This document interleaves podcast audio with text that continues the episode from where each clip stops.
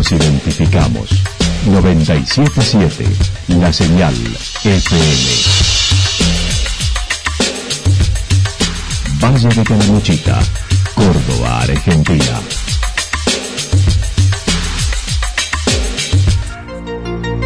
El más completo resumen de las noticias de la región, encontralos todos los días a las 12 y 30, a las 16 y a las 22 horas. Panorama de noticias. Por la 977, la señal FM nos identifica también con las noticias.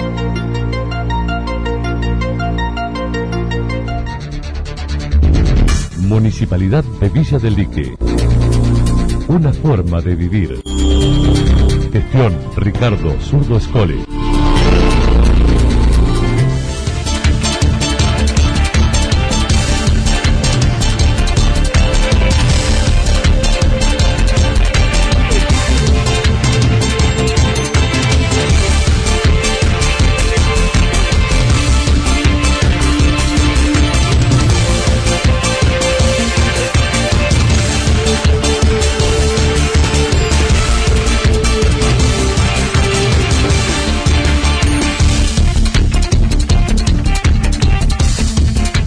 Esta hora hacemos un repaso por la información regional a través de los títulos Hospital Modular, Hoteles Embalse y Aglomeraciones en el centro de la visita del ministro de Turismo a Calamuchita.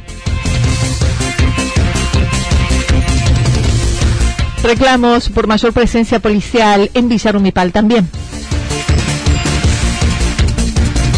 Denuncias de carencia de profesionales en el único hospital en Calamuchita. Preocupa la alta demanda y la escasa oferta en alquileres. La actualidad en síntesis. La actualidad en síntesis. Resumen de noticias regionales producida por la 977 La Señal FM. Nos identifica junto a la información.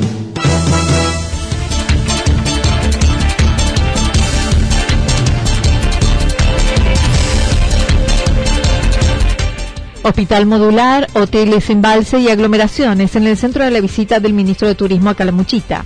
El ministro de la Nación visitó la unidad turística Embalse junto al secretario de Obras Públicas de la Nación, Martín Gil, donde señaló en breve se hará el llamado a licitación para el Hotel 1 y su puesta nuevo del mismo, además del 3 de Chapatmalal. Esto decía.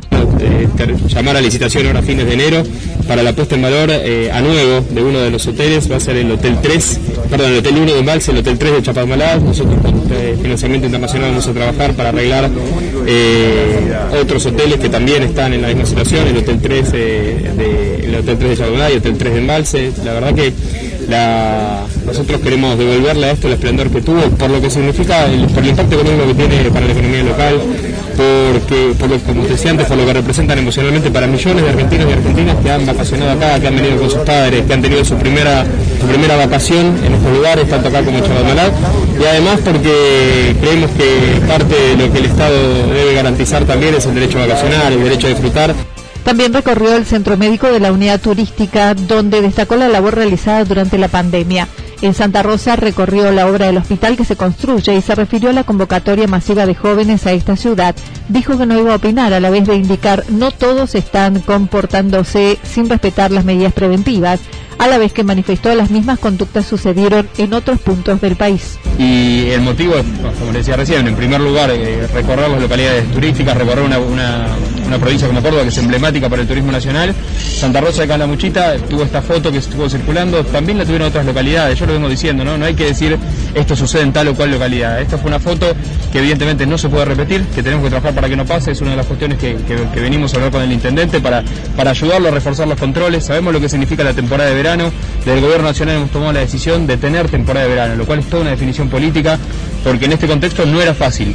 Asumimos ese riesgo, la temporada de verano está siendo buena, hay muchos, hay más de 5 millones de argentinos que ya han salido de vacaciones y Córdoba está viviendo una buena temporada también. Entonces, lo que tenemos que hacer entre todos, el sector público, el sector privado, las autoridades locales, provinciales, nacionales, es reforzar el mensaje de cuidado. Y en, aquellos lugares donde, o en aquellos sectores donde el mensaje de cuidado no llegó, bueno, ahí tiene que estar el ojo, la mano del Estado para controlar que esas situaciones no se den. La verdad que eh, el mensaje que, yo creo que tenemos que dar y que, ustedes nos tienen que ayudar también a compartir es que la enorme mayoría de los argentinos y argentinas, la enorme, enorme mayoría, viene cumpliendo con los protocolos. Eh, se viene comportando bien. Hay algunas situaciones puntuales, bueno, vamos a trabajar sobre las situaciones puntuales, pero la verdad que la enorme mayoría de los argentinos está cumpliendo con los protocolos. Aclaró, la temporada continuará, pero se buscará controlar las situaciones de aglomeraciones para así controlar el pico de contagios. Sí, no tenemos ninguna duda. Controlando algunas situaciones eh, particulares, nosotros creemos que se, van a empezar a, se va a empezar a mesetar la curva y eventualmente a disminuir también. Estamos convencidos que gran parte de este incremento que hubo en los casos tuvo que ver con la situación de fin de año, con el relajamiento que hubo en las reuniones sociales y que no tiene que ver con la temporada. ¿Su recorrido llega hasta la cumbrecita hoy? Sí, terminamos en la cumbrecita y ya después tenemos vuelta a Buenos Aires. Después de días muy intensos, donde recorrimos prácticamente toda la provincia. La verdad que hemos tenido la posibilidad de hablar con, con prestadores turísticos, con el sector privado, con intendentes, con una recorrida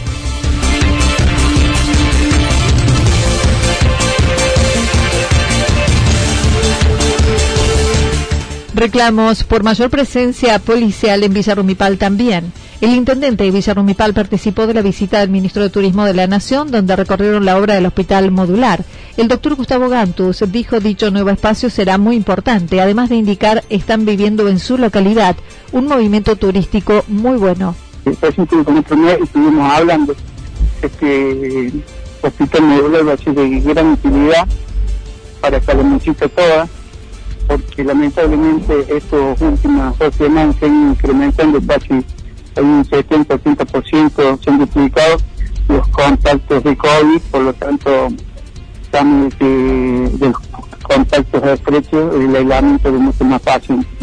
Eh, pero bueno, era algo de la segunda ola, así que nos agarró en una temporada estival y no en el invierno, pero vamos a tener que ir preparándonos para lo que se puede llegar a en el invierno.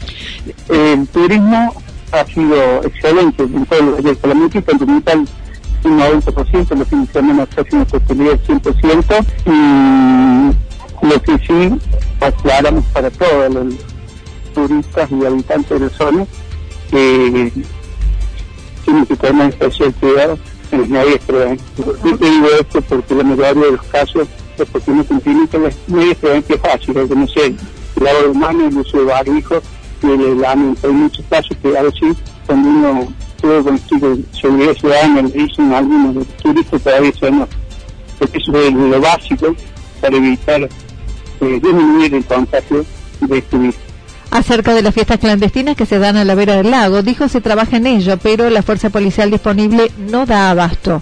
Claro, ese es un gran tema y se trabaja en conjunto, seguridad ciudadana con la fuerza de la policía de la provincia, a veces no da abasto porque la cantidad de efectivos es menor desde el año pasado y bueno, los jóvenes como que cada vez están más rebeldes. Pero bueno, tomando las medidas consigo precautorias, yo creo que podemos llegar a que se termine bien la temporada y no se tenga que tomar el gobierno de la provincia medida de tener que cortar eh, la temporada turística y volver a fases menores. Para el próximo fin de semana dispondrán de un operativo especial con diversas medidas tomadas con los paradores, pero se mostró molesto con la decisión del Ministerio de Seguridad de la provincia para que este operativo verano envió menos efectivos. ¿Cuál es su operativo verano? El año pasado nosotros teníamos 10 efectivos, este año nos mandaron 6, así nos retiraron 2, quedan 4 nomás efectivos para el operativo verano. Y nosotros siempre en los PAC los bares eh, donde hay más afluencia joven siempre sabemos eh, indicar, obligar el uso de adicional, entonces el gobierno de la provincia no cuenta como para, para afrontar los adicionales para cuidar esos bares.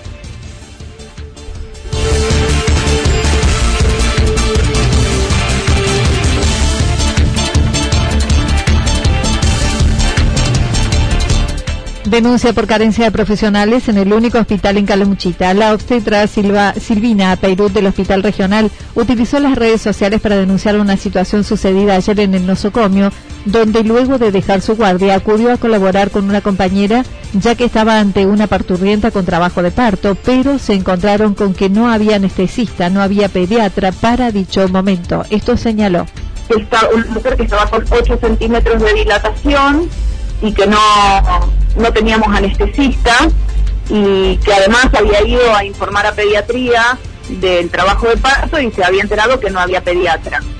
Qué sé yo, uno por solidaridad, yo soy la única que en este momento está y el doctor García, lo que pasa es que el doctor García también está con algunas restricciones de salud, entonces eh, mi compañero que también vive acá, el doctor Vivas, está con COVID, eh, la doctora Diego está de licencia, que somos los tres ginecólogos que estamos activos acá en la zona.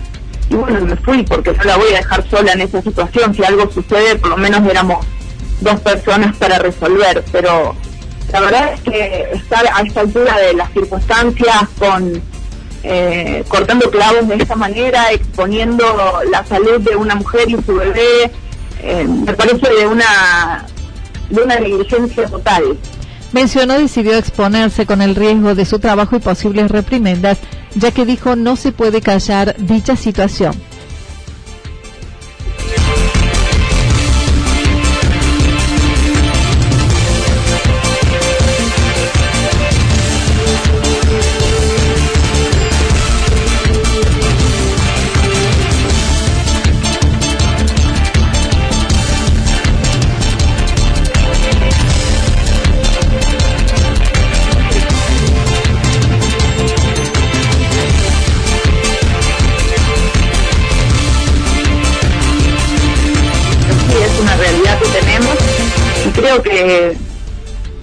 No puede, o sea, ya uno no se puede callar, un poco pensaba en todo lo que implica exponerse de esta manera y, y también los riesgos que corremos cuando nos exponemos de esta forma, porque sabemos que bueno, a veces hasta se te puede jugar el trabajo, ¿no? En una, en una declaración de estas. Pero fundamentalmente mi moral no me lo permite, la verdad. Yo sigo apostando a la gente a, a, cuidar la salud de las personas, elegí la medicina porque es el espacio donde siento que puedo dar algo al otro y cuando me encuentro con, con tanta injusticia, con tanta precariedad, con, con situaciones donde se pone en peligro la salud de la, de la gente, me angustia mucho y, y, no me callo. Se mostró contrariada con la situación sanitaria deficiente por las licencias y la falta de recurso humano, a pesar de que la provincia envió refuerzos, sumada a la temporada turística que está a pleno, pero indicó no se preparó ni se está pudiendo atender ni lo básico. No quiero que, nadie tenga que pasar por esto, lo, lo anticipamos antes de la temporada, avisamos que, que necesitábamos reforzar el, personal en el hospital, lo denunciamos públicamente, no se hizo nada, ahora estamos con toda la temporada encima y en estas circunstancias no podemos atender ni lo básico. Entonces vienen los ministros a sacarse fotos con el hospital modular y en realidad el hospital está así. Y yo no puedo seguir mirando para el costado, Anita. Preocupa la alta demanda y la escasa oferta en alquileres. El próximo 31 de enero vence la segunda prórroga que congela los alquileres, suspende los desalojos y extiende el plazo de vigencia de los contratos. Mientras los inmobiliarios le piden al gobierno el fin del decreto de necesidad de urgencia, que así lo fija, el mercado locativo comenzó a reaccionar con una merma en la oferta y una suba en los valores de los alquileres. En el último tiempo se ha retraído aún más a la habitual rotación, como lo mencionó Leonardo Frankenberg. lo mejor que puede pasar es que el gobierno deje de intervenir el mercado. la realidad es que los inquilinos están endeudados, porque salvo de caso de, la República Argentina, es muy importante, pero en el último tiempo, con las medidas eh, generadas por la pandemia, con el DNU 320, sus sucesivas prórrogas y la posibilidad, si bien el gobierno por algún momento dice que no, en otro dice que se está analizando, eso ha generado que se retraiga mucho más la oferta. Esto hacía Anita porque normalmente el mercado tiene una rotación. Hay una rotación que se da la pareja que alquila su primer casa, que busca una casita chiquita, la persona sola, después busca una unidad más grande, con más dormitorios, más cómodo, en una mejor zona, y a su vez hay gente que se va achicando. Pues eso va generando una rotación que se va dando periódicamente generalmente con los vencimientos contratos, a veces con rescisiones anticipadas. Con el DNU 320, que recordemos, rige para alquileres que vencían desde marzo en adelante, que se prorrogaban automáticamente, esa rotación se ha dejado de dar, porque obviamente el inquilino le conviene quedarse en ese inmueble, ya que en el caso de alquileres vencidos que se prorrogaban automáticamente con la sucesiva prórroga hasta fin de enero, sigue pagando lo mismo. La mayor demanda de alquiler dos y tres dormitorios no está ingresando al mercado ya que el propietario no vislumbra condiciones favorables, manifestando es el peor momento de los últimos 15 años. Entonces, el que está pensando en vender un inmueble no lo alquila. El que lo alquilaba más de uno lo está retirando del mercado al ver estas condiciones, sumado, te comentaba recién, que se paró la rotación, esto significa que la oferta de inmuebles nuevos prácticamente es nula. Las renovaciones durante este tiempo fueron todas por ley, porque el 90% de inquilinos tomó renovaciones por ley, muy pocos casos comerciales decidieron renovar.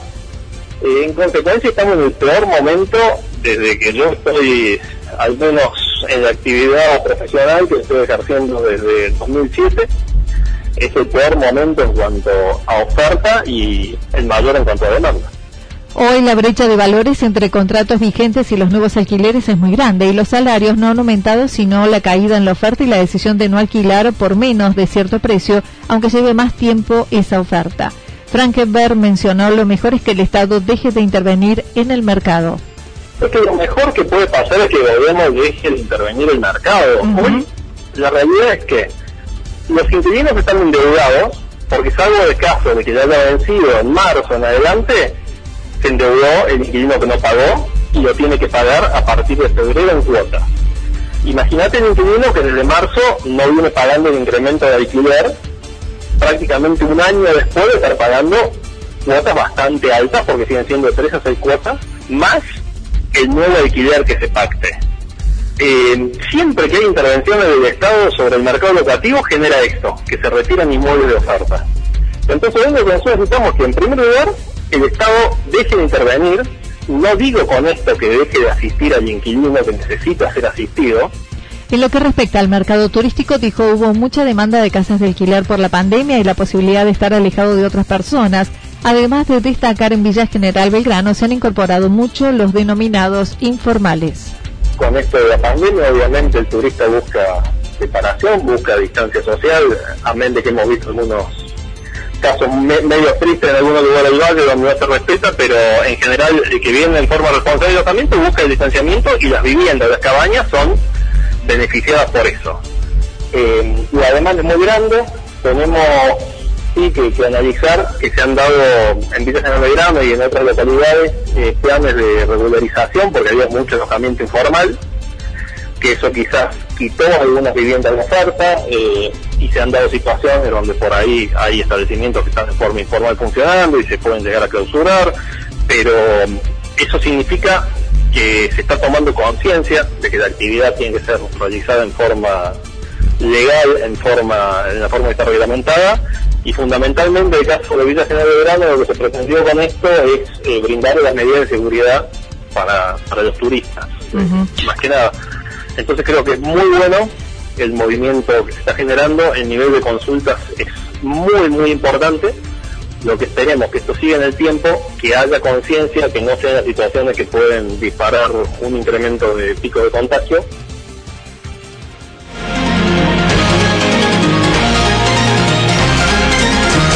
Toda la información regional actualizada día tras día. Usted puede repasarla durante toda la jornada en www.fm977.com.ar. La señal FM nos identifica también en Internet.